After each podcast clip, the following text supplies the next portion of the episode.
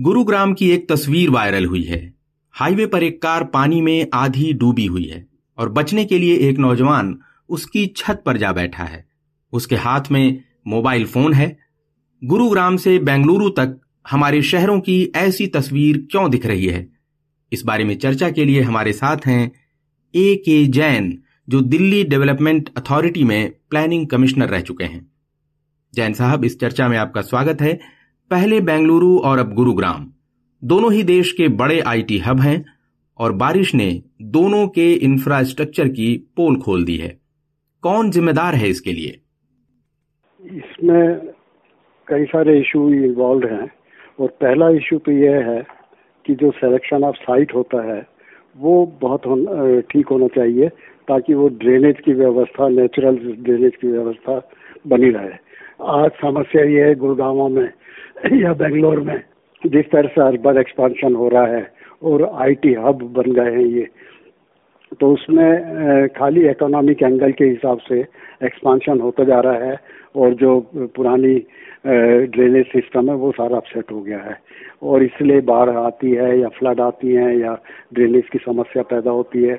और ये दूसरा रीज़न ये है कि अनथराइज कंस्ट्रक्शन खूब हुई है और हमारे सिटीज़ जो हैं वेदर दिल्ली बेंगलोर या गुड़गावा फिफ्टी परसेंट अनप्लैंड है। अनप्लैंड का मतलब ये अनऑथराइज कॉलोनीज हैं और ये इनका एक वोट बैंक पॉलिटिक्स होती है और ये रेगुलराइज हो जाते हैं। रेगुलराइज नहीं भी होते तो उसके ऊपर कोई एक्शन नहीं होता। तो दूसरा रीज़न ये कि जो ड्रेनेज है नेचुरल ड्रेनेज वो अपसेट हो जाता है। लो लाइंग एरियाज़ में बस्ती बन जाती है और वो रेगुलराइज हो जाती है। तीसरा एक मुख्य कारण ये कि जो हम ड्रेनेज का प्लान बनाते हैं ड्रेनेज का प्लान जनरली 20 साल के लिए 25 साल के लिए बनता है। और जिस तरह से आबादी बढ़ती है, वो 20-25 साल में काम नहीं करता है और वो तीन, चार साल में ही आउटडेटेड हो जाता है। और यही दिल्ली के साथ हुआ है। जो लास्ट ड्रेनेज प्लान अप्रूव हुआ था, वो 1976 में हुआ था। मतलब ये कि करीब 50 साल पहले। और अब ड्रेनेज की समस्या बहुत डिफरेंट हो गई है। तो ये हमारे जो प्लानिंग होती है बीस साल की पच्चीस साल की ये काम नहीं करती अब हमें ज़रूरत है पाँच साल की प्लानिंग करें। और जिस तरह से क्लाइमेट चेंज का इशू आ रहा है और जिस तरह से फ्लड्स आ रही हैं और रेन इरेगुलर वे में रेन फॉल हो रहा है वो वो एक समस्या है। एक समस्या और है जो कि सैंड होती है जो रिवर के किनारे होती है या रिवर बेड में होती है उसका खनन हो रहा है और मोस्टली इलीगल खनन हो रहा है। और जो सैंड का काम है, वो ये कि पानी को परकुलेट करती है और नीचे ग्राउंड वाटर में जाके वो समा जाता है और ग्राउंड वाटर में एक रिज़र्व हो जाता पानी, ताकि वो इस्तेमाल हो पाए, जबकि रेनी सीज़न नहीं है ड्राई सीज़न है या विंटर्स हैं। तो वो हमारी खनन जो हो रही है वो खराब होती जा रही है। और रिवर के किनारे और लेक्स के किनारे बड़े वीआईपी प्लॉट खरीद लेते हैं और उसका मैनिपुलेट हो जाता है लैंड रिकॉर्ड्स में और वहाँ पे बस्ती बन जाती है कॉलोनी बन जाती है और उस पर भी कोई एक्शन नहीं होता। ये श्रीनगर में बहुत बड़ी समस्या हुई है और कई शहरों में गुड़गांव में भी है और बेंगलोर में भी है। बेंगलुरु मैसूर एक्सप्रेस वे को पिछले दिनों हम लोगों ने झील बनते देखा था और गुरुग्राम में तो हर साल की तरह इस साल भी ऐसा ही हुआ है। हाँ और ये जो जो हमारे नेचुरल रिजर्वायर्स हैं और झीलें हैं उनको जिस तरह से एनक्रोच हाँ। किया गया है आप उसकी ओर इशारा हाँ। कर रहे हैं। लेकिन जाम की भी एक समस्या है इन बड़े शहरों में जैसे गुड़गांव है या बेंगलुरु तक में वहाँ भी जो है जाम की समस्या है। तो इसका ड्रेनेज से कोई लेना देना ये ये अर्बन प्लानिंग का ये वाला हिस्सा कैसे टेकल किया जाए? इसमें ऐसा है कि कई सिटीज़ में आजकल जो अप्रोच चल रहा है वो ये कि जो डिस्टेंस रेसिडेंस से ऑफ़िस का है या इंडस्ट्री का है, वो मैक्सिमम पंद्रह मिनट का ट्रेवल डिस्टेंस होना चाहिए।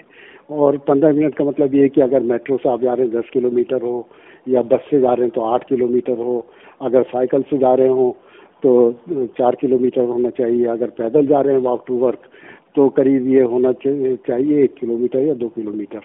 तो ये जो कॉन्सेप्ट है, ये हम एडॉप्ट नहीं कर पा रहे हैं। हम क्या करते हैं कि जैसे एनसीआर का प्लान बनाते हैं तो तो एक्सपांशन हम करे जाते हैं कि साहब पॉपुलेशन आज दिल्ली की दो करोड़ है और अगले बीस साल में तीन करोड़ हो जाएगी तो इसकी पॉपुलेशन को हमें आसपास के इलाकों में, जैसे नोएडा है, गुड़गावा है, और पानीपत, सोनीपत और बहादुरगढ़ वहाँ पे हम इनको हाउसिंग देंगे, वहाँ पे इनके लिए वो बनाएँगे, मकान बनाएँगे।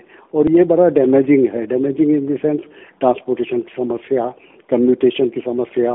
फिर लोगों के पास ये चॉइस तो है नहीं आज कि जहाँ पे आप रहो, उसके पंद्रह मिनट के डिस्टेंस पे आपका ऑफ़िस हो या आपका फैक्ट्री हो तो वो लोग रहते हैं सपोज़ करिए बोडेला में या जनकपुरी में काम करते हैं आईटीओ पे, या, और नई दिल्ली कनॉट प्लेस में। तो वो जो हमारा कॉन्सेप्ट है कि हम सिटीज़ का अन रिस्ट्रिक्टेड ग्रोथ कर रहे हैं पॉपुलेशन को देखते हुए। ये बहुत गलत है। हमें जो कॉन्सेप्ट है सैटेलाइट टाउन्स का और ये ये भी ख़त्म हो चुका है, क्योंकि सैटेलाइट टाउन्स भी इतने डिस्टेंस पे बने ताकि लोग कम्यूट ना कर पाए डेली कम्यूट ना कर पाए। और खाली वहाँ पे जो लोकल रेसिडेंट्स हैं, जो वहीं पे लोकली काम करते हैं, वो ही, उन्हें ही ज़रूरत हो ट्रांसपोर्ट यूज़ करने की।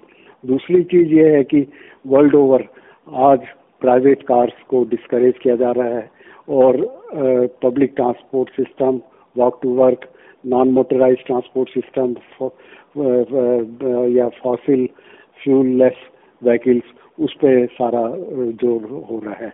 हम अभी उस उस स्थिति से निकले नहीं हैं और हम ज़्यादा ज़्यादा इलेक्ट्रिक व्हीकल्स की बात कर देते हैं सीएनजी व्हीकल्स की बात करते हैं, लेकिन जब तक हम इस पर कंट्रोल नहीं करेंगे प्राइवेट व्हीकल्स को डिस्करेज नहीं करेंगे और जो जहाँ मर्ज़ी पार्किंग कर देता है जहाँ मर्ज़ी गाड़ी चला लेता है तो ये हम कितने फ्लाईओवर दिल्ली में करीब सौ फ्लाईओवर बन चुके हैं और हम जब प्लानिंग करते हैं तो हम सोचते हैं कि ये तीस साल तक फ्लाईओवर काम करेगा। हम देखते हैं कि वो एक साल में सेचुएट हो जाता है वहाँ पे वो भर जाता है।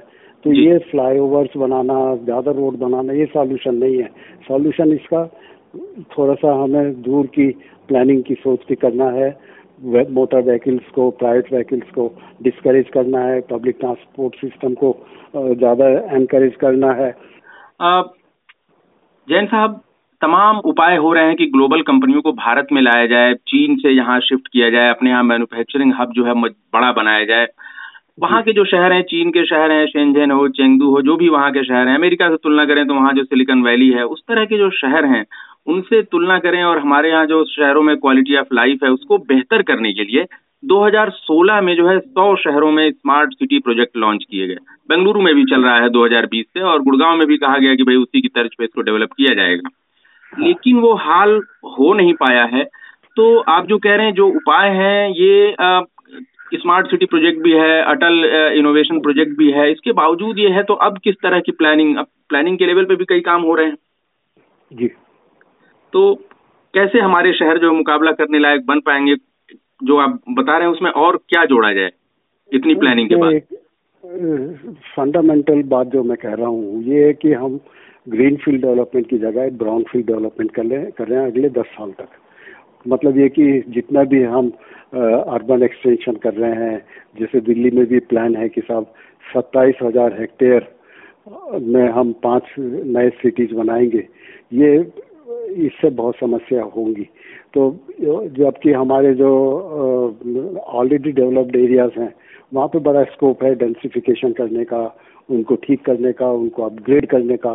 तो हम जो फोकस करना चाहिए हमें अगले दस साल, वो ये कि हम खाली ब्राउन फ़ील्ड डेवलपमेंट करें, कहीं पे भी अर्बन एक्सटेंशन या नई सिटीज़ ना बनाए वेदर स्मार्ट सिटी के नाम से कहें या अटल मिशन के अंतर्गत हो। और इस सिटीज़ को ठीक करने में बहुत बड़ा स्कोप है, बहुत ज़्यादा स्कोप है। जैसे कि दिल्ली में करीब 2000 इस कॉलोनीज हैं और वो बिल्कुल डिलेपिटेटेड कंडीशन में है। कोई इंफ्रास्ट्रक्चर नहीं है कोई ट्रांसपोर्टेशन नहीं है सीवरेज नहीं है वाटर सप्लाई नहीं है बिजली का बुरा हाल है। तो हम अगर उस पर फोकस करें और उनका डेंसिफिकेशन करें तो ये समस्या हमारी अगले दस साल तक कोई नई लैंड एक्वायर करके डेवलप करने की नहीं होगी। तो जो लॉबी है प्रॉपर्टी डीलर्स की प्रॉपर्टी डेवलपर्स की उसको थोड़ा सा हमें चेंज करना होगा और उनसे उनको इंसेंटिवाइज करना होगा कि साहब आप पुराने एरियाज़ हैं उसको रीडेवलप करिए उसमें ये करिए। तो कहने का मतलब ये कि हम ब्राउन फ़ील्ड पर फोकस करें बजाय ग्रीन फ़ील्ड डेवलपमेंट के। तो स्मार्ट सिटी वगैरह जब भी सक्सेसफुल होंगी जब हम ब्राउन फ़ील्ड पे रीडेवलपमेंट की बात करें उसको अपग्रेडेशन की बात करें। जी। तो आपने बताया कि एक तो प्लानिंग में ये गड़बड़ है कि जहाँ भी साइट चुनी जाती है उनका पूरा टोपोग्राफी का और लोकल एरिया के जो वेदर है उसका ध्यान नहीं रखा जाता। आपने इंक्रोचमेंट्स का हवाला दिया शहरों में और आपने हाँ। ये भी कहा कि जो सैटेलाइट टाउन बनाए जा रहे हैं बड़े शहरों के आसपास वो उनको थोड़ा और दूर बनाना चाहिए कि लोग डेली कम्यूट ना कर सकें वहीं रहें सैटेलाइट टाउन्स में ही रहें। और एक खास बात आपने बताई कि आसपास जो है सैटेलाइट टाउन की प्लानिंग के बजाय जो बड़े शहर हैं उनके अंदर जो अनऑथराइज्ड एरिया हैं उनको रीडेवलप किया जाए और आप लॉन्ग टर्म प्लानिंग के हिसाब से रीडेवलप किया जाए। बहुत बहुत धन्यवाद आपका जैन साहब विस्तार से जानकारी देने के लिए।